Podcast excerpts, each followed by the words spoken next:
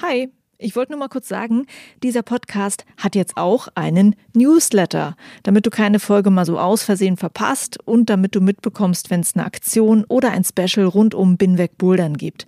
Den Newsletter, den findest du auf meiner Steady-Seite, das ist steadyhq.com slash binwegbouldern und natürlich auch auf binwegbouldern.de. Das war's, viel Spaß mit dieser Folge. Ich bin halt dabei, mit den Kollegen Fußspuren in ganz Deutschland zu hinterlassen, in dem Sinne, dass wir dort Felsen hinstellen, die von uns kommen, die wir als erste vielleicht angeklettert haben, die wir entwickelt haben. Und das ist eine unfassbar befriedigende Arbeit. Hi und willkommen zur Folge 107 von Binweg Bouldern. Ich bin Juliane Fritz und das eben war Christian Mewes. Der arbeitet bei Build a Rock und die machen genau das künstliche Kletterfelsen bauen. Du kennst bestimmt solche künstlichen Kletterfelsen oder die kleinen Boulderblöcke, die manchmal auf Spielplätzen stehen. Wie werden die gemacht? Boomt der Markt in dem Bereich eigentlich auch, wenn das Klettern immer beliebter wird? Und kann eine Firma wie Build a Rock echte Boulderprobleme vom Fels nachbauen, damit man sie einfach überall klettern kann? Über diese Fragen und mehr habe ich mit Christian Mewis gesprochen. Viel Spaß mit dieser Folge. Binweg Bouldern ist mal als Freizeitprojekt von mir gestartet, weil ich die Boulderwelt kennenlernen wollte und ist dann so viel größer geworden. Und es ist inzwischen nicht nur ein Podcast, den ich für mich aus Spaß mache, sondern der für euch ist. Ich freue mich, wenn immer wieder Leute auf mich zukommen mit ihren Ideen. Und genau diese Ideen kommen auch durch euch in den Podcast mit euren ganz persönlichen Fragen an meine Gäste.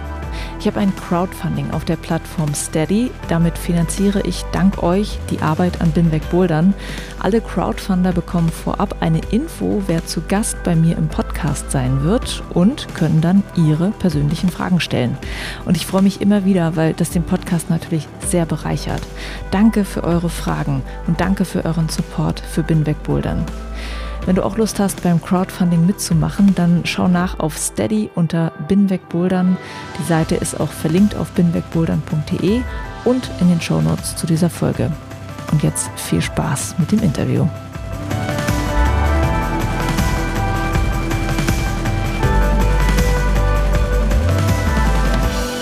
Hallo Christian. Hallo Juliane, ich grüße dich. Christian, in Corona-Lockdown-Zeiten, da waren, glaube ich, diese künstlichen Boulderfelsen auf den Spielplätzen hier äh, bei mir in Berlin so richtig beliebt, so beliebt wie noch nie. In meinem Instagram-Feed habe ich viele Leute gesehen, die daran dann gebouldert haben, als die Hallen zu waren. Und manche von diesen Felsen, äh, die ich jetzt auch hier in Berlin kenne, sind wirklich spannend gemacht. Äh, die sind ja auf Spielplätzen, aber die sind auch zum Teil, finde ich, ganz spannend gemacht für Erwachsene. Und du arbeitest für eine Firma, die genau solche Felsen macht. Die Firma heißt Build a Rock, die kommen aus Cottbus. Ich freue mich, dass wir jetzt mal genau über dieses Thema reden können. Und ähm, zum Anfang würde ich gerne mal wissen, wo gibt es denn eigentlich schon Boulder- und Kletterfelsen, die ihr gemacht habt? Ich frage mal so, wo gibt es sie noch nicht, weil wir machen dieses Geschäft seit knapp 25 Jahren und wir haben dort ganz viele Spuren über ganz Deutschland hinterlassen. Also ist die Frage, wo es sie noch nicht gibt. Okay. Für mich aus der kaufmännischen Sicht halt auch interessanter. Wo man sich wiederfinden kann, ist äh, zum Beispiel im interkulturellen Garten in Berlin. Da haben wir ein wunderschönes Ensemble gebaut aus der Vorgabe einer Mooreiche, die wir dort nachempfunden haben, ist bekletterbar, so eine bekletterbare Baumstruktur, was wirklich echt toll aussieht. In Cottbus findet man zum Beispiel in der Ottilienstraße auch ein sehr gelungenes Ensemble oder wenn wir in den Sportkletterbereich gehen, dann kann ich äh, sehr Krauschwitz ans Herz legen. Da haben wir eine Felslandschaft mit angedocktem Spielplatz äh, entwickelt, die eine Gletscherscholle nachbilden soll, die bis 20 Meter hoch bekletterbar ist. Also wirklich ein ganz, ganz tolles Projekt. Kannst du mal erzählen, wie ihr eigentlich vor 25 Jahren angefangen habt mit Build Rock? Ja, ursprünglich haben wir im alpinen Sektor gearbeitet. Wir haben quasi dort, wo man schwer mit Rüstungen rangekommen ist, haben wir im alpinen Stil, also aus dem Seil hängend, Rekonstruktionsarbeiten und Reparaturarbeiten an Fassaden vorgenommen. Und aus den Rückbauarbeiten von den Fassadenplatten, aus diesen alten Bauwerken haben wir dann ein, ich würde mal sagen, Recycling-Projekt entwickelt, in dem wir diese Platten übereinander gestapelt haben, diese dann mit Bewährungseisen verbunden haben und dann, wie ich heute so schön sage, eingeschmatzt haben in Spritzbeton, weil wir dieses Material für uns entdeckt haben und haben dort den ersten Felsen dieser Art, ich würde sagen, in Deutschland wahrscheinlich äh, gebaut aus diesem Recycling-Gedanken heraus. Und das war der Braschelstein. Das äh, ist auf dem Betriebsgelände damals in Kolkwitz entstanden, wird heute noch beklettert, betrieben von einer DRV-Sektion. Und der hat ganz, ganz viele Brüder und Schwestern bekommen, dieser Felsen in Berlin und Potsdam. Das ist aus so einem Recycling-Gedanken damals entstanden. Ist das immer noch was, was gut funktioniert? Also, dass ihr so recycelte Materialien nutzt? Definitiv der Umweltaspekt bzw. der Recycling-Aspekt äh, spielt bei uns eine ganz große Rolle. Wir konzipieren aus diesem Grunde die Felsen ähm, so, wie wir sie herstellen, als Hohlkörper, um das Ganze nicht in eine Materialschlacht ausufern zu lassen. Sie sind dadurch nicht nur materialeffizient eingesetzt, sondern sind halt auch im Handling sehr einfach äh, dann wieder zu bewegen. Also wenn man sich entscheidet, wie zum Beispiel in einer Kindertagesstätte in Cottbus, dass äh, das Spielgerät dann mit umziehen soll, dann ist das möglich. Ich ziehe die Bodenplatte auf und habe ein Felsen in einer 4-Tonnen-Tranche, die ich relativ einfach dann noch woanders installieren kann. Das spielt auf jeden Fall bei uns mit, aber inzwischen gibt es nicht mehr so viele Betonplatten, die wir zu recyceln haben. Und deswegen ähm, haben die Felsen, die wir standardmäßig bauen, keinen Kern dieser Natur mehr. Klingt für mich auch so, als könnte man so ein bisschen äh, so einen Felsaustausch untereinander machen. So die eine Kita sagt so hier, so der Fels, den haben sie jetzt alle schon beklettert, können wir euren haben, äh, ihr kriegt unseren. du wirst lachen, wir haben sogar schon das Konzept einer Miete eines solchen Felsens mal durch die Kalkulation geschoben. Also Mal sehen, was da noch kommt. Ach, ich kann mir das auf jeden Fall gut vorstellen, dass man das auch einfach mal probieren kann. Dass, dass man sich sowas ein halbes Jahr hinstellt, mal eine Saison irgendwo beklettern lässt und dann schaut, okay, wenn das angenommen wird, dann bekommt der Felsen noch ein paar große Brüder und Schwestern. Wieso nicht? Kann man ja permanent erweitern. Oh, schön. Weil wir gerade schon über das Material geredet haben, kannst du da noch mal ein bisschen mehr reingehen? Ähm, woraus, also sind diese Felsen gemacht? Du sagst, ihr macht es ein bisschen anders als andere Firmen es vielleicht machen würden, arbeiten die Firmen mit ganz unterschiedlichen Materialien. Was findet ihr am besten als Material? Also wir reduzieren uns dort auf eigentlich zwei Ingredienzien beim Herstellen dieser Felsen. Das ist zum einen ganz normaler Betonstahl und zum anderen Spritzbeton. Den nehmen wir in einer möglichst hohen Güte. C3037 nennt sich das bei uns damit wir gewährleisten können, dass dieser Felsen oder das daraus entstehende, kann ja auch ein skulpturales Objekt sein, dass dieses ähm, wasserundurchlässig ist und damit verhindern wir dann auch die Gefahren auf Zerfrierung dieser Felsen. Und das ist es im Endeffekt. Also was wir machen, wir formen grob den Körper, so wie wir uns den vorstellen, als Skelett aus diesen äh, Betonstahlmatten. Und es wird dann innen ausgeschlagen mit einem Geotextil das ist quasi der Beton, der dann von außen gegengeschossen wird. Was heißt von außen gegengeschossen wird? Er wird tatsächlich mit, kannst du dir vorstellen, wie mit so einer Kanone dann dagegen gefeuert und muss ja irgendwo haften. Und das tut er dann in diesem Geotextil. Und was ist das Geotextil? Das ist im Endeffekt ein ganz normales äh, Gewebe. Das ist ein Stoff. Okay, das heißt, äh, ich stelle mir vor, wie mit so einer Kanone Die Vorstellung ist richtig, ja. Okay, wird dann so Beton gegen einen Körper geschossen, der bleibt darauf haften, aber der muss wahrscheinlich noch geformt werden dann irgendwie. Ganz genau so ist es. Also im ersten Durchgang, das nennen wir Rohspritzverfahren, stelle ich erstmal den Verbund überhaupt her zwischen der Betonstahlmatte und ähm, dem Beton selber, so dass das Ganze in sich statisch auch funktioniert. Das ist das, was eigentlich den Großteil der Last trägt. Und dann kommt im zweiten Verfahren dann eine Modellageschicht drauf, wird auch wieder gegengeschossen mit dieser Kanone und wird dann ja, quasi mit Spachtel, mit, mit Messer, mit Kelle dann ausgeformt. Und äh, wenn wir jetzt schon beim Thema Formen sind, Da könnt ihr ja dann selber bestimmen, wie ist das. Soll da jetzt irgendwie eine süße kleine Leiste ran oder irgendein Spalt oder was weiß ich was, was ihr haben wollt. Ähm, wie geht ihr da vor? Wie entstehen eure Ideen, was für Formen ihr dort an der Wand haben wollt? Seid ihr manchmal draußen unterwegs und sagt, aber guck mal, so cool wie das hier ist, da können wir, das können wir das nächste Mal an einem Felsen irgendwie mit einbauen? Genau so, ganz genau ja. so.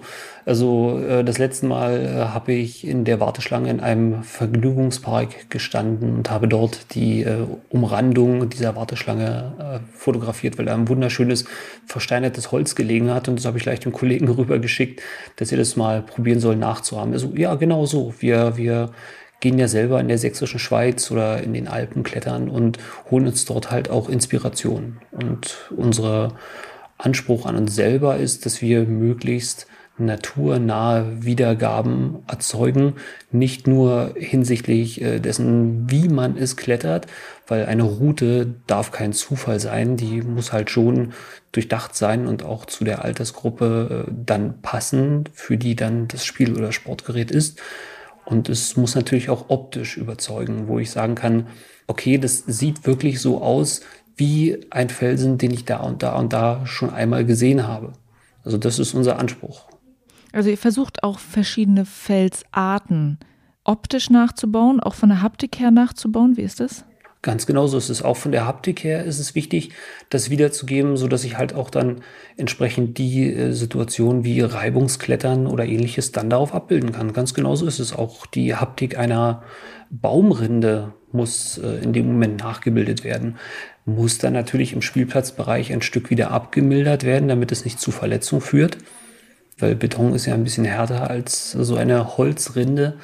Aber ja, es muss so funktionieren wie in der Natur. Genau das ist unser Anspruch. Und wie macht ihr das? Also wie können unterschiedliche Felsarten mit ein und demselben Material, aber das ihr ja benutzt, nachgebildet werden? Also verfahrenstechnisch ist das äh, überhaupt gar kein Unterschied. Das Material was wir grundlegend verwenden, ist das gleiche und auch die Werkzeuge sind die gleichen. Und ähm, du wirst manchmal lachen und ich lade dich auch sehr gerne mal mhm. zu uns in die Produktion ein, was man verwendet, um äh, eine Oberfläche aufzurauen oder abzuglätten. Weil möchte ich sie abglätten, du ehrlich, ich nehme einen nassen Tafelschwamm und möchte ich sie aufrauen, dann ist es mal ein, ein Besen, dann ist es eine Bürste, dann ist es vielleicht auch mal ein äh, Wasserstrahlgerät. Also das darf man sich da nicht so kompliziert vorstellen. Und auch in der Formgebung, da werden halt einfach Maurerkellen entsprechend äh, zugeschnitten mit einer Flex, wo ich dann besser in Ecken reinkomme oder besser etwas ausformen kann. Du kennst ja auch vielleicht diese Messer, mit denen man äh, Moos aus den ähm, Gehwegplatten rausholt. Das ist zum Beispiel auch eins der beliebten mhm. Tools bei uns auf dem Hof, um dort äh, entsprechend Konturen dann frei zu kratzen. Das ist wirklich so, dass wir den, den Felsen anschießen und dann musst du die, wie im Bild hauen, musst du die Form freilegen. Du schnitzt die Form quasi aus dem Felsen heraus. Mhm. Und habt ihr da so eine Zeichnung vorher oder ein Foto, wo ihr dann sagt, okay, das ist jetzt unser Vorbild und so versuchen wir das zu machen? Genau, also wir machen das eigentlich immer dialoghaft mit demjenigen, der das Ganze bei uns bestellt, beauftragt, dass wir uns dort annähern über Fotos, über Visualisierung, über Zeichnungen, über 3D-Animation, 3D-Druck, was auch immer gewünscht ist. Also vor zwei Wochen haben wir ein Musterstück einmal einen Meter auf eine Baustelle gebracht um halt zu zeigen, wie so etwas aussehen kann und dass man das auch anfassen kann, weil es ist nun mal ein haptisches Produkt, das wir haben, was halt auch zu ja haptisch funktionieren muss. Und von daher ist es unbedingt wichtig, dass der Kunde das in irgendeiner Form anfassen kann, die Möglichkeit hat, sich das näher anzuschauen. Und das ist ja unser Anspruch und für uns ganz wichtig, dass das gelebt wird. Mhm. Es gab auch genau zu diesem Punkt, über den wir gerade reden, noch Hörerfragen. Die eine war gewesen, ähm, kann man das gut erneuern oder haltbarer machen, weil er meinte, dass er an solchen Kletterfelsen auch oft unterwegs ist und einige Stellen auch glatt werden. Das kennt man ja auch ansonsten von Sandstein zum Beispiel. Ist das bei euren Produkten äh, auch so, dass die halt mit der Zeit einfach abnutzen und könnt ihr die wieder restaurieren? Also Abnutzungserscheinungen, muss ich gestehen, habe ich äh, so noch nicht mitbekommen. Ähm, man wird sicherlich eine gelegentliche äh, Rissbildung sehen, habe ich aber auch äh, eher seltener. Aber das Thema ein abgespeckter Felsen, das ist ein Thema. Und da muss ich sagen, da reicht einfach ein, ein feines Sandpapier und dann kann man die Oberfläche damit wieder haptisch herstellen. Also es ist tatsächlich so, dass wir das hochfest produzieren. Also es wird ja durch die Wucht, mit der diese Kanone das drauf schießt auf das Objekt, wird der Beton ja schon verdichtet. Und wir, wie gesagt, verwenden dort eine sehr hohe Betongüte. Und deswegen passiert das eigentlich mit Abplatzungen oder ähnlichen Sachen bei uns nicht. Also mir ist nichts bekannt. Wir warten ja auch unsere eigenen Felsen. Ich war letztes Jahr bei einer Wartung in Hamburg gewesen. Da steht der Spielplatz im Ameisweg schon seit 16 Jahren und mehr als ein bisschen Moos runterkerchern und ein bisschen Farbe nachziehen äh, war da nicht gewesen. Also ich habe damit einfach keine Arbeit in den meisten Fällen. Okay. Ähm, wir haben darüber gesprochen, dass ihr versucht, unterschiedliche Felsarten nachzubauen. Und ein Hörer hatte auch die Frage, die unterschiedlichen Felsarten reagieren ja auch unterschiedlich auf Temperatur. Wie ist diese Temperaturabhängigkeit die Reaktion bei euren Produkten? Hm, eine sehr interessante Frage, muss ich gestehen. Sagen wir mal so, der Beton selber verhält sich wie Beton sich in Sonneneinstrahlung oder bei Feuchtigkeit äh, verhält. Aber das Ganze steht in direkter Abhängigkeit äh, zu der Oberflächenfarbe. Je dunkler eine Farbe ist, desto mehr Wärme wird dann angenommen von dem Felsen, könnte ihn dann schwieriger kletterbar machen an der Stelle, beziehungsweise könnte es auch verhindern, dass man ihn tatsächlich klettern kann. Aber mehr kann man dazu schon, schon fast gar nicht äh, sagen. Außer dass ich annehme, dass es Sinn macht, einen Fels quasi besser kletterbar zu machen, indem man ihn einfach heller macht. So ist es. Also der Großteil der Flächen, den würde ich dann eher in helleren Tönen äh, gestalten und äh, gerne auch dunkle Farben zur Konturierung einsetzen, um dann zu sagen, okay, ich äh, gebe damit auch ein Stück weit ähm, Optik, aber auch ein Stück weit Weg vor. Ne? Also wenn ich dort eine, einen schönen Riss drin haben möchte, dann werde ich den sicherlich ein Stückchen dunkler einfärben als äh, den Fels drumherum. Gut, äh, dann äh, hätten wir schon mal zwei Hörerfragen beantwortet. Äh, mal schauen, wie viele jetzt noch mit reinkommen. Am Ende ähm, werden wir da noch ein bisschen mehr drauf eingehen was die Leute so wissen wollten. Ich äh, würde auch noch gerne wissen, was findest du denn spielt mit rein, um einen guten und spannenden Kletterfelsen zu bauen? Ganz viel Dialog. Was gewünscht ist, was die Zielgruppe ist, wie man sich in die Umgebung einpassen soll und am besten finde ich, wenn man eine richtig gute Idee hat.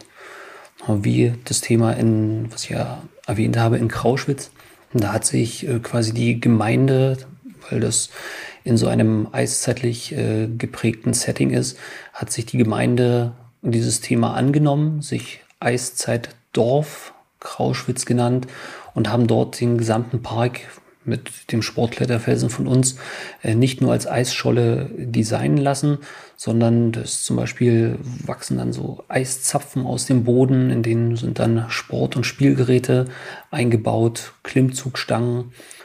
Und äh, genauso die Rutsche ist dann ein riesiges Mammut, dessen Stoßzähne dann ähm, ja, eine Rutsche halt sind. Und da passt dann einfach dieses Gesamtkonzept, was die Menschen sich da ausgedacht haben. Das ist also ein großer Freizeitpark dort, ja? Könnte man so sagen, also ein Freizeitpark direkt ist es nicht. Das ist an einem äh, Gelände eines ehemaligen äh, Stadions äh, angebaut. Daneben ist eine Schwimmhalle noch und dort entwickelt man so etwas wie ein Freizeitpark, würde ich sagen. Ah, das klingt ja äh, auch wirklich interessant, also dass da auch ähm, besondere Formen entstehen. Also nicht nur das, was viele von uns kennen, dass es halt ein Fels imitieren soll, sondern dass sie auch sehr fantasievoll arbeitet einfach. Hm, ganz genau. Zum Beispiel im interkulturellen Garten, da äh, ist dann das Thema eher holzlastig angesiedelt, auch kletterbar. Dort ist dann sogar die, die, die Schließfächer für die äh, Sachen von den äh, Kindern und den Eltern, die dort auf dem Spielplatz verweilen, ähm, ist dann in diesem Holzdesign gefasst. Also es ist dann einfach ein gesamtes äh, Konzept, was dann dort greift. Und das finde ich dann immer schön, wenn man sich dann so ganzheitlich äh, die Gedanken darüber gemacht hat, wie das Ganze dann ausschauen soll. Das ist dann spannend. Jetzt haben wir so, so einen kreativen Ansatz gehabt, wo so Holz oder sowas imitiert wird. Was findest du wichtig aus Kletterersicht, wie ein Felsen beschaffen sein muss, damit es für jemanden, der wirklich leidenschaftlich gerne klettert, sehr spannend ist? Ähm, sagen wir mal so, zum einen sind es natürlich die Schwierigkeitsgrade, wo wir dann schon, wenn wir dann zum Beispiel mit Alpenvereinssektionen äh, zusammenarbeiten, wo wir schon genaue Vorgaben haben, was für Schwierigkeiten wo abgebildet werden sollen, ich finde dann immer ganz gut, gerade wenn in, aus einem Alpenverein heraus dort, äh, ja, sage ich mal, das Ganze auch als Ausbildungsobjekt dient, dass man dann auch diverse alpine Situationen abbildet, dass ich dann zum Beispiel auch sage, okay, ich ähm, baue dort einen, einen Riss rein, ich baue dort äh, Felsstrukturen rein, wie zum Beispiel Sanduhren. Und natürlich kann ich dann auch mal einen Baumstamm mit einsetzen, wo man dann sagen kann, okay, ich kann dann äh, entsprechend mit Schlingen und äh, ähnlichem Material, mit Klemmkeilen, kann ich dann dort einfach mal den Standplatzbau üben so dass ich dann nicht nur dieses athletische, äh, sportliche Erlebnis habe, sondern dass ich dann tatsächlich dieses alpine Erlebnis habe, zu dem dann auch Themen wie Standplatzbau und ähm, Vorstieg, Nachsteiger nachholen, dass ich das dann dort abbilden kann. Nicht nur vor dem Edukativhintergrund, sondern äh, allein vor dem Hintergrund des Gefühls, das ich mitnehme. Und das finde ich, das macht es dann rund. So eine Route darf bei uns einfach kein Zufall sein. Die wird schon im Vorfeld abgesprochen und man nähert sich dort dialoghaft an, wie die Vorstellungen sind und wie es dann in der Realität umsetzbar ist. Aber wichtig auch alles das, was zu diesem alpinen Thema dazugehört, das halt auch mit abzubilden. Und das würde ich sagen, das ist auch ein Stück weit unser Steckenpferd, weil bei uns alle in der Firma nun mal Kletterer sind und genau das unser Anspruch ist, die Felsen, die wir aus der Natur kennen, die wir selber beklettert haben, dort ein, ein Stück weit wiederzugeben. Ihr seid ja in gewisser Weise dann auch Rootsetter, also so das, was wir aus den Hallen kennen, dass Leute da irgendwie in so und so viel Wochenturnus immer wieder neue Routen bauen. Und es gibt ja dann auch manchmal Kritik, ne? dass gesagt wird, oh, jetzt ne, diese neue Route da XY, der neue Boulder XY, wird gut oder auch schlecht gefunden aus irgendwelchen Gründen. Das, was ihr baut, bleibt ja dann erstmal. Das heißt, ihr habt ja so den Anspruch, da eine Route zu bauen, die wirklich über lange Zeit für viele Kletterer spannend sein kann. Das ist ja auch eine krasse Herausforderung, oder? Ja, das schon, aber du darfst dir das, ähm, den Vergleich nicht so zu der Halle ziehen, ja. weil bei der Halle ist es ja meistens so, dass du die Route ausschließlich durch die Griffe vorgegeben hast und bei uns ist der Spirit eher der, dass du dir die Route, da sie ja im Felsen ist wie in der Natur, teilweise auch suchen musst, wie sie für dich funktioniert. Also wenn ich zum Beispiel ähm, überlege, bei uns kannst du dir so vorstellen wie so einen großen Showroom bei uns auf dem Hof. Und da hast du dann den Spinnestein dort stehen als unser Herzstückprojekt, wo ganz viele Menschen daran klettern lernen. Und an diesem Felsen hast du einfach Wände, mit Routen, die halt teils wegen der Tiefe der Griffe dann für Kinder wunderbare Routen hergeben, aber die Route, die wird für mich dann schon sehr, sehr, sehr knackig. Und allein dadurch hast du eine immense Spanne an Variationen drin, die du äh, dort abbilden kannst. Also die Variation ergibt sich einfach aus diesem irregulären Felsen, der dir dort mehr Möglichkeiten zur Bewegung gibt als eine Route, die halt nur über diese Griffe funktioniert.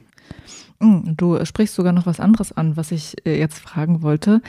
Und zwar, macht ihr Projekte oder gibt es Projekte, die für Erwachsene wie auch für Kinder spannend sind? Weil wenn ich auf diesen Kinderspielplätzen jetzt mal war, also tatsächlich auch vermehrt jetzt in der Corona-Zeit hat man sich ja diese, diese Felsen dann auch mal vorgenommen, auch wenn sie für Kinder eher gedacht sind dann denkt man bei manchen Sachen, okay, das merkt man jetzt, dass es eher kindgerecht gemacht ist. Und dann gibt es aber auch welche, wo ich als Erwachsene sozusagen es spannend finde. Gibt es Projekte, die halt wirklich, wo genau versucht wird, dass Familien daran klettern können? Also dass gesagt wird, das ist tauglich für Kinder und sicher und gleichzeitig für Erwachsene.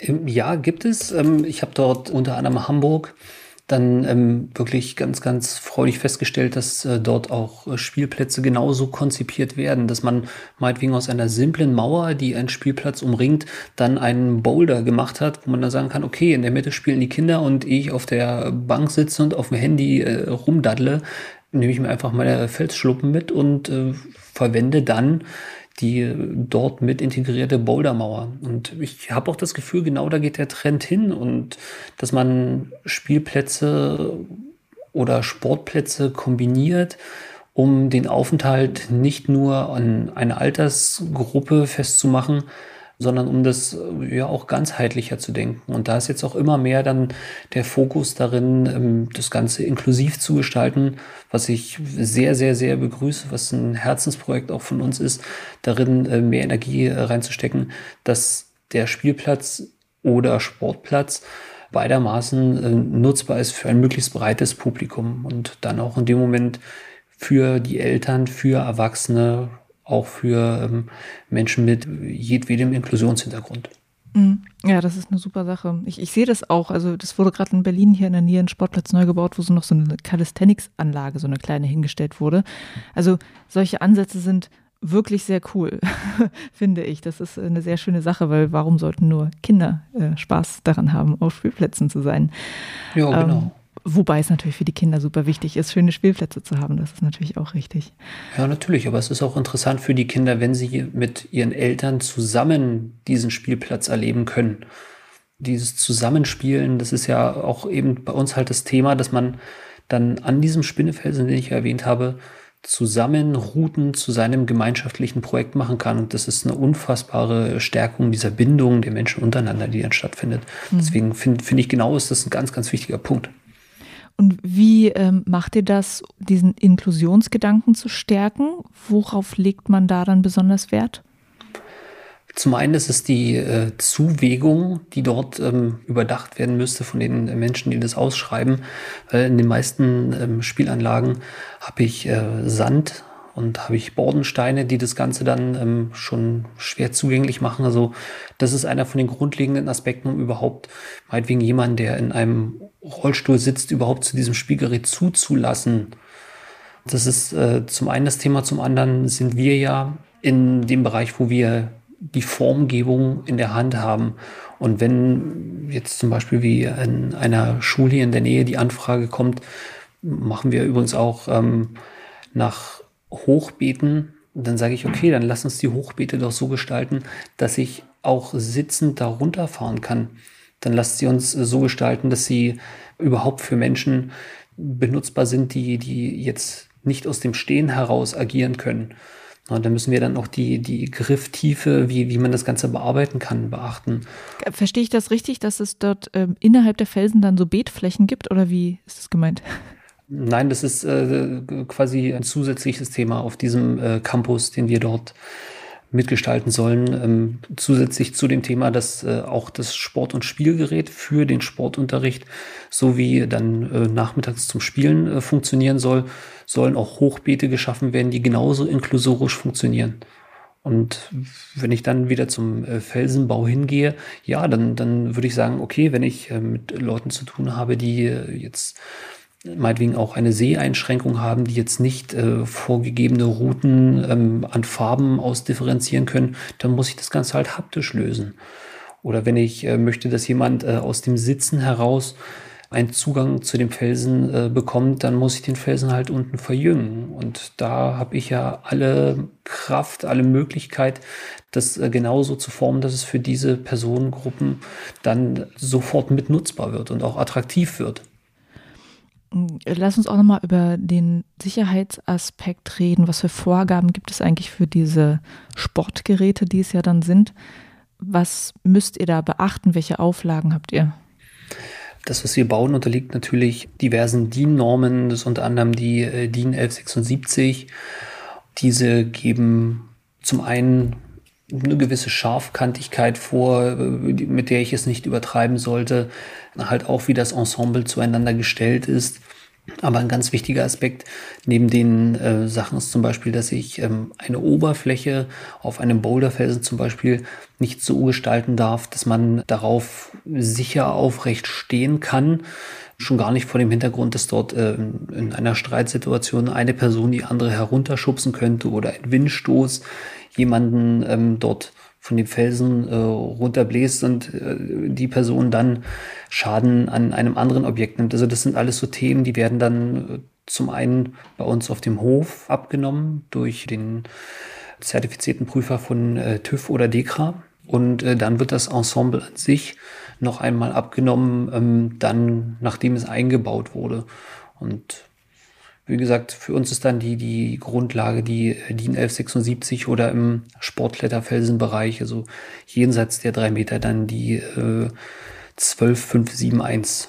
Okay, also mit den Zahlen kann man jetzt wahrscheinlich wenig anfangen, außer man googelt sie direkt, aber so inhaltlich hast du ja schon ein bisschen gesagt, was auch hinter diesen DIN-Normen dann steckt. Finde ich auch interessant, dieses, dass man da nicht drauf stehen soll, weil wenn ich mich an einen Felsen erinnere, der, der im Prenzlauer Berg ist, da ist es, glaube ich, auch so, man kann sich, man könnte sich so draufsetzen, mhm. äh, zumindest, aber ich glaube, drauf stehen ist ein bisschen schwierig und genau das soll vermieden werden, damit die Fallhöhe halt nicht noch höher wird dadurch. Ne?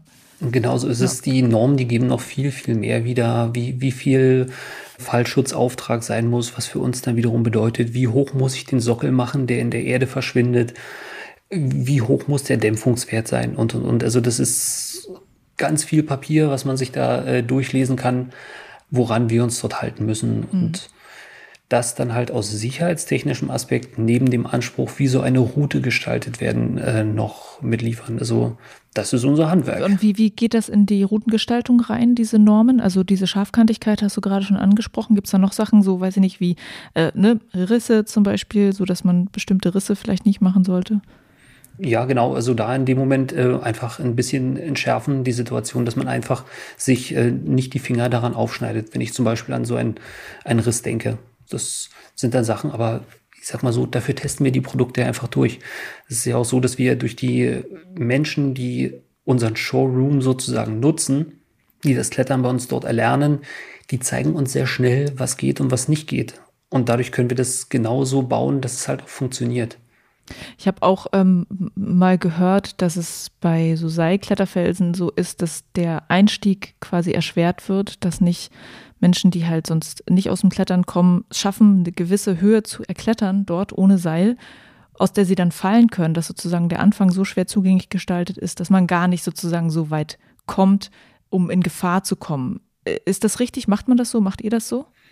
Ganz genau, ganz genau so kannst du das lösen, dass du halt auch meinetwegen eine äh, Schlüsselstelle äh, zugänglich machst über einen ähm, einzelnen aufgeschraubten Griff, mit dem das dann ähm, überhaupt möglich wird.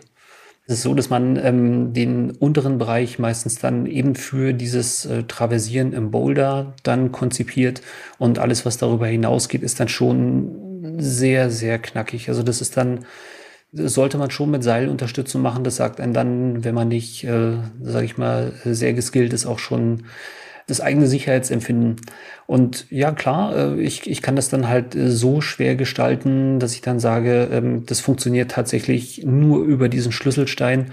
Und ähm, wer das ohne diesen äh, Schlüsselstein sozusagen schafft, der, ähm, der weiß, was er tut.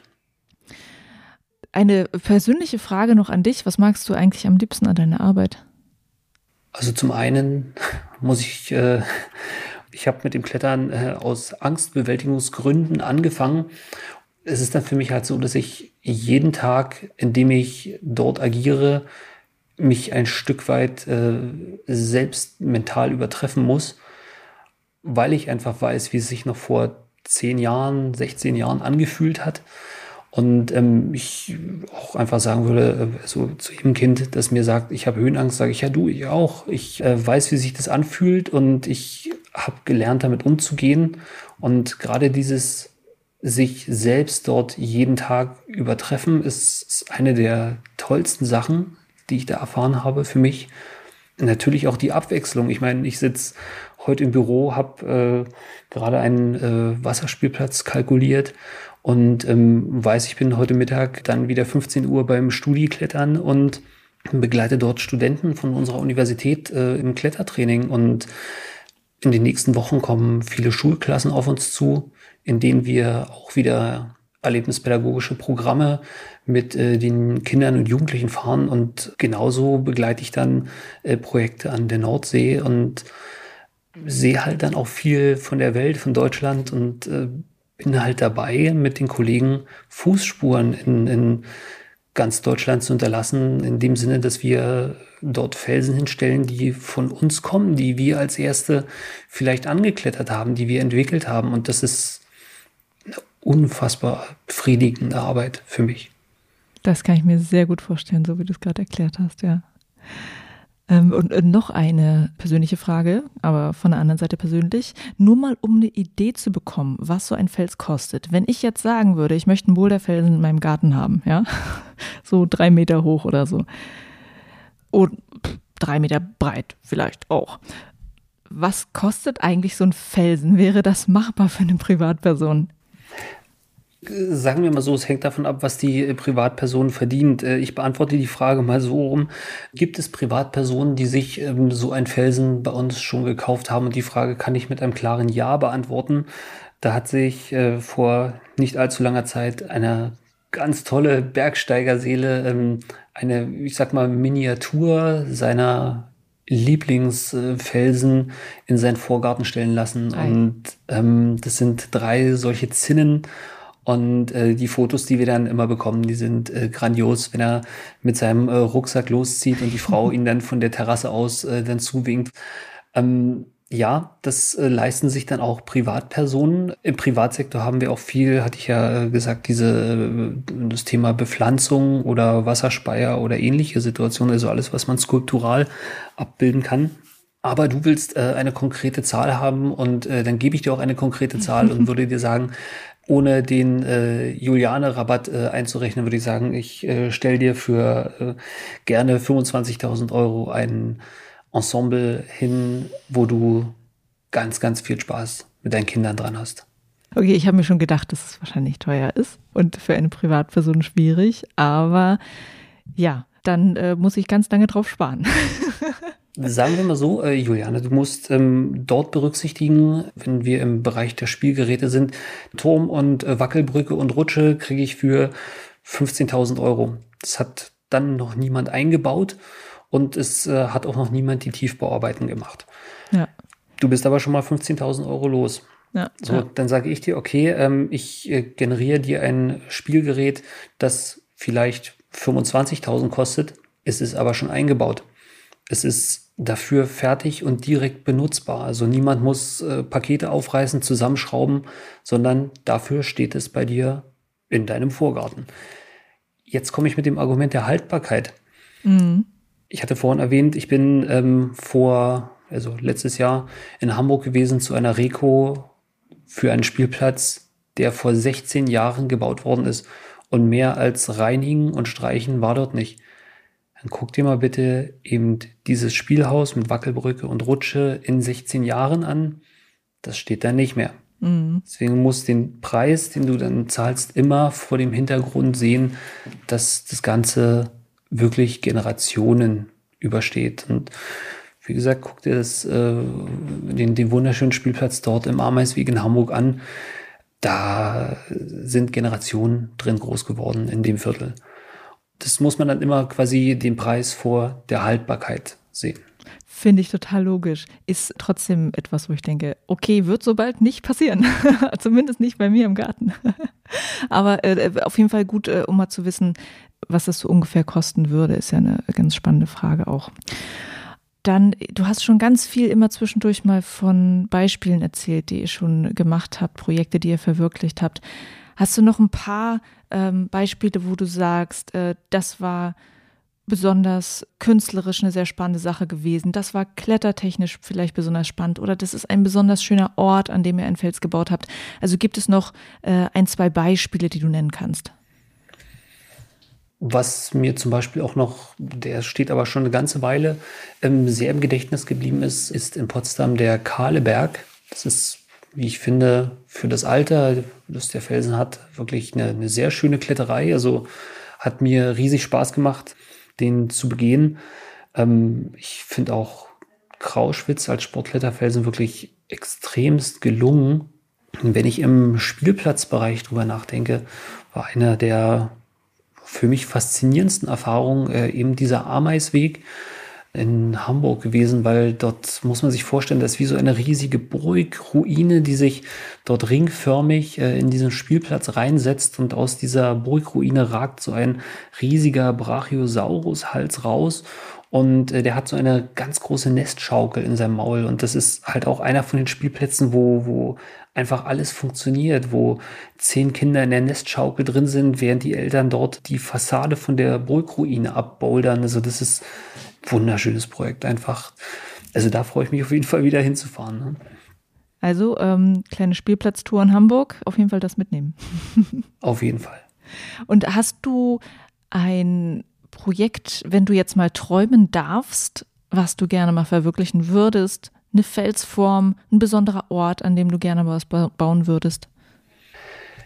Sagen wir mal so, wir haben bei uns jetzt ähm, einen See in Entstehung, das ist der Ostsee in Cottbus, wo wir auch dieses Jahr an den Sportspielen teilnehmen ähm, mit einem mobilen Kletterturm. Und ich würde mir, also wenn ich träumen darf, wirklich wünschen, dort äh, an dem Ostsee Kletterfelsen zu sehen, die zum einen über einen Klettersteig touristisch erschließbar sind und damit quasi einen Panoramablick ermöglichen und äh, zum anderen natürlich als Sportgerät funktionieren. Und dass man dieses Thema dieser Felsenart und ich könnte mir dort vorstellen, also ich mag total gerne den, den Granit äh, im Königshain, dass man so etwas dort zum Beispiel abbilden kann und dann auch sehr gerne das, das gesamte äh, Design der Sportgeräte dann um diesen See in so eine Form dann geben kann. Okay. Und würdest du sagen, dass die Nachfrage nach solchen künstlichen Kletter- und Boulderfelsen gerade hoch ist? Also wir wissen ja alle, der Klettersport boomt, das Bouldern boomt. In den letzten Jahren ist es immer mehr geworden. Merkt ihr das? Gibt es da viele Aufträge für euch? Ja, es gibt ähm, viele Aufträge im Bereich des Kletterfelsenbaus. Es gibt aber auch sekundär viele Anfragen des Felsenbaus, eher im Deko-Bereich zum Beispiel in äh, Tierparks als Kulisse. Genauso sind wir im Bereich, äh, uns da auch weiterzuentwickeln, der Sportgeräte unterwegs, dass wir den Nutzen eines Felsens äh, maximieren können über Anbaugeräte und, äh, wie ich angekündigt habe, dort auf einem Schulcampus dann nicht nur ein Sport- und Spielgerät für Hort- und Sportunterricht dort generieren, sondern dass wir dort eine Landschaft zum Verweilen halt schaffen, mit allem drum und dran, also mit Sitzbänken, die äh, in demselben Design sein sollen, mit äh, Pflanzschalen, mit Hochbeeten. Und das kann ich schon bestätigen, Juliane, das boomt. Also der Stapel auf meinem Tisch ist hoch. Das ist natürlich eine sehr schöne Sache, dass das so gut funktioniert. Und ich glaube, wir alle freuen uns auch, wenn wir äh, auch an Orten, wo man sonst keine Felsen findet, dann immer mal wieder solche schönen Produkte ja von euch sehen und ausprobieren können. Also äh, ich glaube, bei jedem, äh, der klettert und bouldert, schlägt da immer so ein bisschen das Herz und äh, die Hände wollen gleich anfassen, sozusagen. Das ist genau der Punkt, ja. wo, wo du merkst, jetzt hast du den Kunden, wir hatten das letztes Jahr auf einer Messe gemerkt. Also musst dir so vorstellen, du hast ganz, ganz viele Aussteller auf dieser Messe gehabt, wo dann Schilder waren, nicht anfassen, nicht berühren, nicht draufgehen. Und wir haben halt auf dieser Messe gestanden und haben mit dem äh, Klettergrut gewunken, haben gesagt, na probiert ihn doch einfach mal aus. Wir haben mhm. ein Seil gerade oben durchgeschlupst. Probiert ihn doch einfach aus. Es ist ein haptisches Produkt, das will benutzt werden. Dann kommt dann wirklich die Frage, mache ich den denn nicht kaputt? Äh, du, musst dann so nicht reinlachen, weil genau dafür ist der ja da, dass der benutzt wird. Und dann haben wir den Leuten dort die Gurte angezogen und haben die dann äh, dort äh, sechs Meter hochgeleiert. Und das war einfach ein Wahnsinnsgefühl äh, dort in, in Köln auf der Messe. Mhm.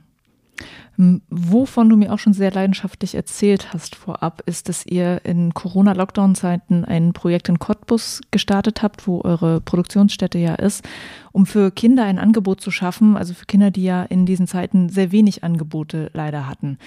Erzähl mal, was ihr da gemacht habt. Ja, wir haben ähm, ganz einfach gesagt äh, unseren Showroom geöffnet und haben gesagt, wir stellen jetzt ähm, unsere Fähigkeiten als äh, Trainer zur Verfügung und ähm, geben diese halt weiter. Also wir haben einen Aufruf gemacht in äh, Social Media und in, in, der Öffentlichkeit, in dem wir gesagt haben, pass mal auf, wer das äh, lernen möchte, der kommt bitte mit Papa, Mama, äh, Oma, Opa, wen auch immer, zu uns auf dem Hof und wir zeigen, wie das funktioniert und ihr einfach in unserem Showroom diese Routen zu eurem Projekt machen könnt. Und das hat eingeschlagen. Wir hatten verschiedenste Personengruppen da. Wir hatten Wandertage, die uns äh, begleitet haben das gesamte letzte Jahr über und innerhalb von einem Monat über 1000 Kinder bei uns äh, zu Gast gehabt, mit denen halt diese, ich nenne es mal alpinen Erlebnisse im Anfangsstadium haben wir dort durchlebt in, in, in allen Facetten und wir haben dann gesagt, okay, wir, wir müssen jetzt irgendwie die, die, äh, diese Gewinnorientierung dort rausnehmen, weil wir wollen einfach den Zugang jedem ermöglichen. Das ist uns einfach lieb in dem Moment, wenn jeder für sich sagt, ich mache das zu meinem Projekt, ich möchte nach dem Motto Mama, Papa, ich habe da mal einen Felsen rausgesucht, lass uns doch da mal am Wochenende hinfahren, ein paar Schnitten schmieren, Felsschluppen mitnehmen und los geht's. Und fahren dann zu einem Felsen hin, sind in der Natur und benutzen das, was da ist. Und das ist uns im Endeffekt genau das, das Liebste. Und dass es halt sicher funktioniert, dass es halt gut funktioniert, dass man das auch als Erlebnis für sich und seine Familie oder Umfeld wahrnimmt, das wollten wir triggern in dem Moment. Und wie ich gesagt habe, da die Gewinnorientierung wollten wir rausnehmen und haben dann einen Verein gegründet. Der ist relativ jung noch, der ist im letzten Jahr, Ende letzten Jahres gestartet.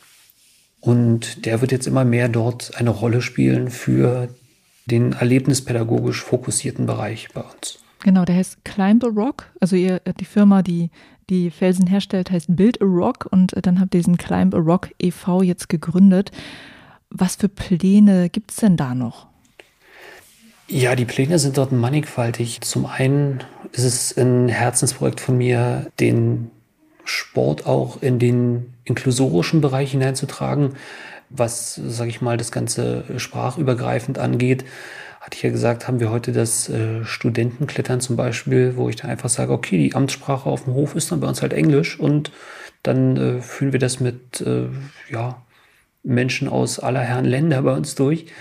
Und genauso inklusorisch ist für mich auch das Thema mit dem, was ich ja angesprochen habe, mit dem Felsenbau selber. Wie kann ein Felsenspielplatz oder Sportgerät funktionieren, wenn man eingeschränkter ist? Und da haben wir mit einem Künstler, dem Alexander Knappe, zusammen ein Projekt, wo wir sagen, wir möchten dort ein Felsenensemble entwickeln, das möglichst jeden Menschen abholt und dann auch diesen inklusorischen Gedanken absolut verfolgt. Nebst vieler anderer Themen, wo wir uns dann auch äh, ja, erlebnispädagogisch weiter öffnen wollen, dass der Zugang zu dem Sport über das Erlebnis erleichtert wird, dass aber auch alles, was drumherum dazugehört, mit zum Thema wird. Also dass ich will nicht sagen, vom Sport weggehe, sondern dass ich den Sport selber als ein ganzheitliches Konstrukt empfinde, in dem ich sagen kann, okay, der Naturschutz, wenn ich irgendwo in der sächsischen Schweiz klettern will, der ist genauso wichtig wie das Klettern selber. Äh, mein erster Kletterlehrer, der hat mir immer gesagt, du Christian, wenn du in die sächsische Schweiz gehst, du hast gefälligst immer einen Müllbeutel mit in der Tasche zu haben. Und du gehst immer mit dem Müllbeutel mit Müll wieder raus. Das ist deine Aufgabe, weil es ist einfach ein Stück weit das, was du der Natur zurückgibst, als Dankeschön dafür, dass du sie benutzen darfst. Und das ist ein Thema, das ich dann auch gerne mit einstreue, was auch irgendwo mit wichtig ist. Das ist sehr schön, wie er dir das beschrieben hat, muss ich sagen. Und was ich auch äh, spannend fand so im Vorgespräch, ist, dass ihr auch so ein bisschen mehr den Menschen bewusst machen möchtet, wie viele öffentlich zugängliche solcher Felsen es ja eigentlich schon gibt und dass viele das vielleicht gar nicht wissen und vielleicht erst einen Weg sozusagen dahin brauchen, dass sie es nutzen können, wie sie es nutzen können. So, dass, dass das auch so ein Thema ist vom Verein, wenn ich das richtig sehe. Genauso ist es, wie ich ja gesagt habe, es soll jedem nach Möglichkeit frei zugänglich sein, weil wie wir schon festgestellt haben, der, der Auftraggeber für den Bau des Felsens ist ja seltenst die Privatperson. Es ist ja dann eine öffentliche Hand oder wer auch immer. Und auf diese Sport- und Spielgeräte, auf diese große Vielfalt, die existiert und wie man sie sicher benutzt, darauf wollen wir mit erlebnispädagogischen Ansätzen darauf hinweisen, schulen, wie es sicher und vernünftig funktioniert, wie es auch funktioniert, andere Menschen damit zu aktivieren, dass ich, wie ich ja gesagt habe, dann einfach aus dieser Situation, in denen äh, Eltern und Kinder vielleicht waren mit Homeschooling, Homeoffice, wo die Decke auf den Kopf gefallen ist und die nicht wussten, wo die noch hingehen sollen. In dem Moment sind wir ums Eck gekommen und haben gesagt, Mensch, ihr habt dort und dort und dort, habt ihr überall wunderbare Locations und wir zeigen euch, wie flach der Zugang eigentlich ist und wie ihr anfangen könnt, das für euch nutzbar zu machen. Und das war so der Grundsatz, der Anspruch, mit dem wir rangegangen sind. Das ist voll eingeschlagen. Cool. Und inwiefern kann man eine Zusammenarbeit mit euch machen, wenn man jetzt hier zuhört und sagt, ähm, okay, wir sind zwar jetzt nicht aus Cottbus, aber von woanders her haben ein Kinderprojekt. Kann man da mit euch in Kontakt treten und irgendwas gemeinsam gestalten? Ja, definitiv. Also wir haben da die Seite climblerock.de, wo man dann direkt mit uns Kontakt aufnehmen kann. Okay, also das ist auf jeden Fall möglich. Und äh, Christian, zum Schluss gehen wir noch ein paar Hörerfragen rein. Da sind ja noch ein paar spannende Sachen gekommen. Zum Beispiel wollte jemand wissen, wie eigentlich die Kosten von solchen Wänden sind im Vergleich zu den Wänden, wie wir sie in Kletter- und Boulderhallen vorfinden. Also er, er sagt so, äh, dass er es eigentlich spannend findet, wenn solche Strukturen, wie ihr sie baut, auch mal in Kletterhallen zu sehen wären. Ist es sehr viel teurer, so wie ihr das macht, das zu bauen? Oder wäre das auch mal eine Alternative äh, in der Halle, dass wir sowas auch mal dort haben? Ich ähm, greife einfach schon mal vor und zeige dem Kollegen, der das äh, geschrieben hat, komm mal ungefähr in einem Jahr zu uns auf den Hof. Ich plane genauso eine Wand äh, indoor aus äh, dem Material zu bauen in unsere Fertigungshalle. Wir haben dort eine Sektion mit einer Holzwand, die wir hochgezogen haben und äh, daneben soll ein Rondell einer natürlichen Felsenstruktur in dieser Bauweise entstehen. Und da lade ich dich dann sehr gerne dazu ein, das dann auszuprobieren. Kosten Nutzen. Die Materialpreise für den Rohstoff Holz sind stark gestiegen. Ich habe mir letztens ein paar Quadratmeter anbieten lassen und äh, habe mich da hinsetzen müssen, als ich das Angebot gelesen habe. Von daher ist der Preis dort äh, eklatant gestiegen. Griffe haben halt auch ihre Kosten und was man dann halt sehen muss, ist, dass die Griffe auch umgeschraubt werden möchten. Ergo, jetzt überlege mal, dass eine Wand, die zehn Jahre alle paar Tage umgeschraubt werden muss, ja auch über dieses Umschrauben Kosten erzeugt. Gegen diese Wand wird einmal durchgestaltet und ist dann halt für zehn Jahre so, wie sie ist. Sicherlich kannst du noch Sachen anbauen. Du kannst auch Routen anders setzen, indem du halt dann meinetwegen nachträglich noch Griffe aufschraubst. Das Einzige, was dich äh, davon trennt, ist ein Bohrhammer, eine Schraubhülse, äh, eine Imbusschraube und ein Griff. Und schon kannst du aus der schon bestehenden Route noch mehr herausholen. Das funktioniert und das geht relativ schnell. Und ich merke schon dadurch, dass du das so argumentierst, es wäre auf jeden Fall teurer, als sozusagen die kahle Holzwand hinzubauen und das Root-Setting dann auch zu bezahlen, dass man sozusagen diese Argumentation schon braucht, um zu sagen, okay, wir stellen uns auch mal ähm, so eine künstlich nachgebaute Felswand hin. Also am Anfang ist es wahrscheinlich eine höhere Investition, die du tätigst, aber ich würde sagen, nach ungefähr fünf Jahren, ähm, wenn nicht noch eher, wird sich das amortisiert haben dann mhm. bist du gleich auf, weil du ja trotzdem Arbeit in diese Wand stecken musst, die du einfach in der Kletterwand aus Stein dann nicht hast. Und interessanterweise gab es von dieser Person auch noch eine Frage, die geht in die Richtung, wir haben schon vorab drüber geredet. Es gab ja einen Aprilscherz von der E4 Boulderhalle jetzt gerade, dass sie gesagt haben, hey, wir bauen in Berlin eine Halle, äh, wo wir echten Fels imitieren, wo wir Boulder aus Fontainebleau imitieren wollen, dass man die dann quasi in Berlin direkt klettern kann. War leider ein Aprilscherz. Manche haben gesagt, boah, wie geil ist die Idee denn? Ich glaube, du fandest sie auch sehr gut. Auf jeden Fall. Auf jeden Fall. Und der hat auch genau das gefragt, hey, kann man das nicht mal machen, in der Boulderhalle so ein Fels hinstellen? Und dann meinte er, könnte man ja mal Midnight Lightning dort äh, abbilden, dass man mal versuchen kann, so eine legendären Boulder selber zu klettern. Und er meinte auch, damit das nicht so langweilig wird, könnte man ja die Blöcke im Rotationsprinzip an die Hallen vermieten oder so.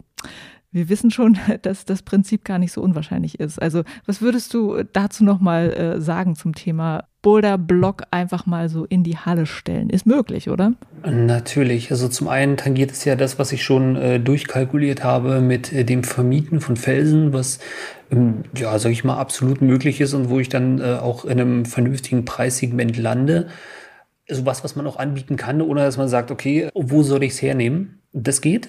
Zum anderen, überraschendes Projekt, ähm, das ist auch durch die Messe in Köln gekommen. Wir haben dort jemanden kennengelernt, dessen äh, Doktorarbeit war es, 3D-Scans von Felsen und dessen Boulder-Problemen aufzunehmen. Mm. Und ja, wir haben dann in Köln, wo wir dort die äh, Halle ausprobiert haben, haben wir dann so schwadroniert, wie man das dann äh, mal verwenden könnte. Und äh, genau darauf zielt es dann hinaus, dass ich mir sage, ja klar, wenn ich einen 3D-Scan davon habe, wenn ich das in CAD modelliere, äh, mir dann die, die äh, Bewährungsmatten darunter packe und das dann wirklich sehr genau nachbauen kann, dann finde ich es sehr realistisch, eben diese Felsen auch so abbilden zu können. Das ist gar nicht so weit weg, wie du glaubst. Ich denke, das Interesse ist da und die Technologie dazu haben wir auch, die, die künstlerische Fertigkeit, es umzusetzen. Und die kalkulatorische Sicherheit habe ich schon dahinter gepackt. Von daher sagen wir mal so, wenn das öffentliche Interesse hoch genug ist, dann ist es nur eine Frage der Zeit, bis du genau das machen kannst. Alright. Also E4 Boulderhalle. Irgendwann gibt es das wirklich mit den äh, echten Felsen oder von irgendeiner anderen Boulderhalle. Und dann äh, gab es noch einen Hörer, der wollte was wissen. Das geht vielleicht ein bisschen ein Stückchen weg von dem, was ihr macht, aber vielleicht kannst du trotzdem was dazu sagen. Und zwar, er ist Klettertrainer. Er hat einen Ort äh, mit einer Betonwand, wo er überlegt, wie man da an diese schon bestehende Betonwand irgendwie eine Kletterwand dran bauen könnte. Er hat da auch so ein Projekt, wo, wo äh, Kinder betreut werden und ähm, Sportmöglichkeiten geschaffen werden. Und er fragt sich, kann man nicht diese Betonwand auch noch vermehrt nutzen und da einfach eine Kletterwand quasi dran klatschen, quasi wie mit eurer Kanone. Ja, natürlich, das ist gar kein Problem. Wir haben letztes Jahr in Berlin äh, zum Beispiel auch eine Rekonstruktion eines äh, Felsens vorgenommen oder ähm, wir haben dort auch äh, Mauern genau so bearbeitet und äh, das ist äh, viel einfacher, als man denkt. Also du bohrst im Endeffekt äh, hunderte von Löchern in diese Wand rein, vernadelst die, dass äh, du sozusagen eine Art äh, Haftverbund zwischen der Bestandsmauer und dem, was du aufträgst, dann schaffst. Und ähm, dann äh, kommt ganz klassisch der Rohspritz äh, dann drüber und dann kommt die Modellageschicht drüber und dann sagst du gerne noch, okay, äh, gerne Sandstein mit Erosionslöchern, gerne hier und da diese Situation hätte ich gerne abgebildet äh, oder Granit oder was auch immer. Kannst du dir dann aussuchen. Also das ist absolut möglich. Das ist unser klassisches Gewerk.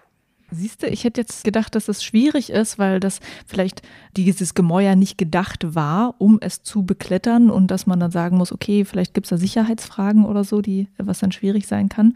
Aber klar, ihr könnt das sicher machen, so, ne? Die gibt es, aber die Fragen beantwortet äh, im klassischen Fall dann ein Statiker, den wir bei äh, jedem unserer Projekte hinzuziehen. Der sagt dann, alles klar, diese Vernadelungen müssen äh, in dem und dem Durchmesser sein, die und die Ankerungstiefe, damit diese und jene Kletterlast äh, nach DIN-Norm äh, aufgenommen werden kann.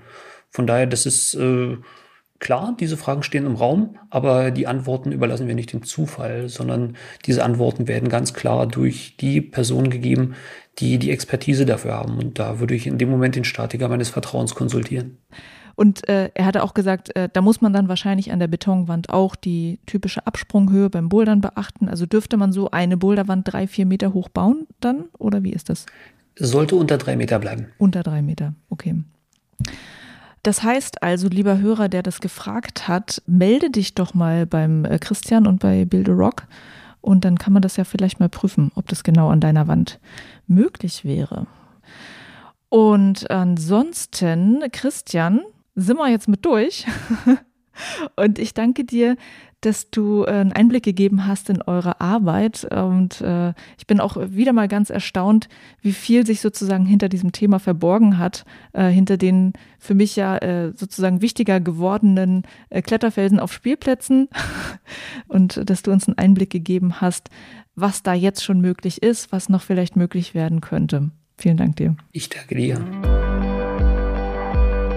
Das war mein Gespräch mit Christian Mewes von Build a Rock. Vielleicht siehst du die künstlichen Kletterfelsen da draußen jetzt nochmal mit anderen Augen. Und schau doch auch mal vorbei bei Build a Rock. Ich habe sie dir verlinkt in den Show Notes. Und das war's für diese Folge. Juliane mein Name und ich bin wegbouldern.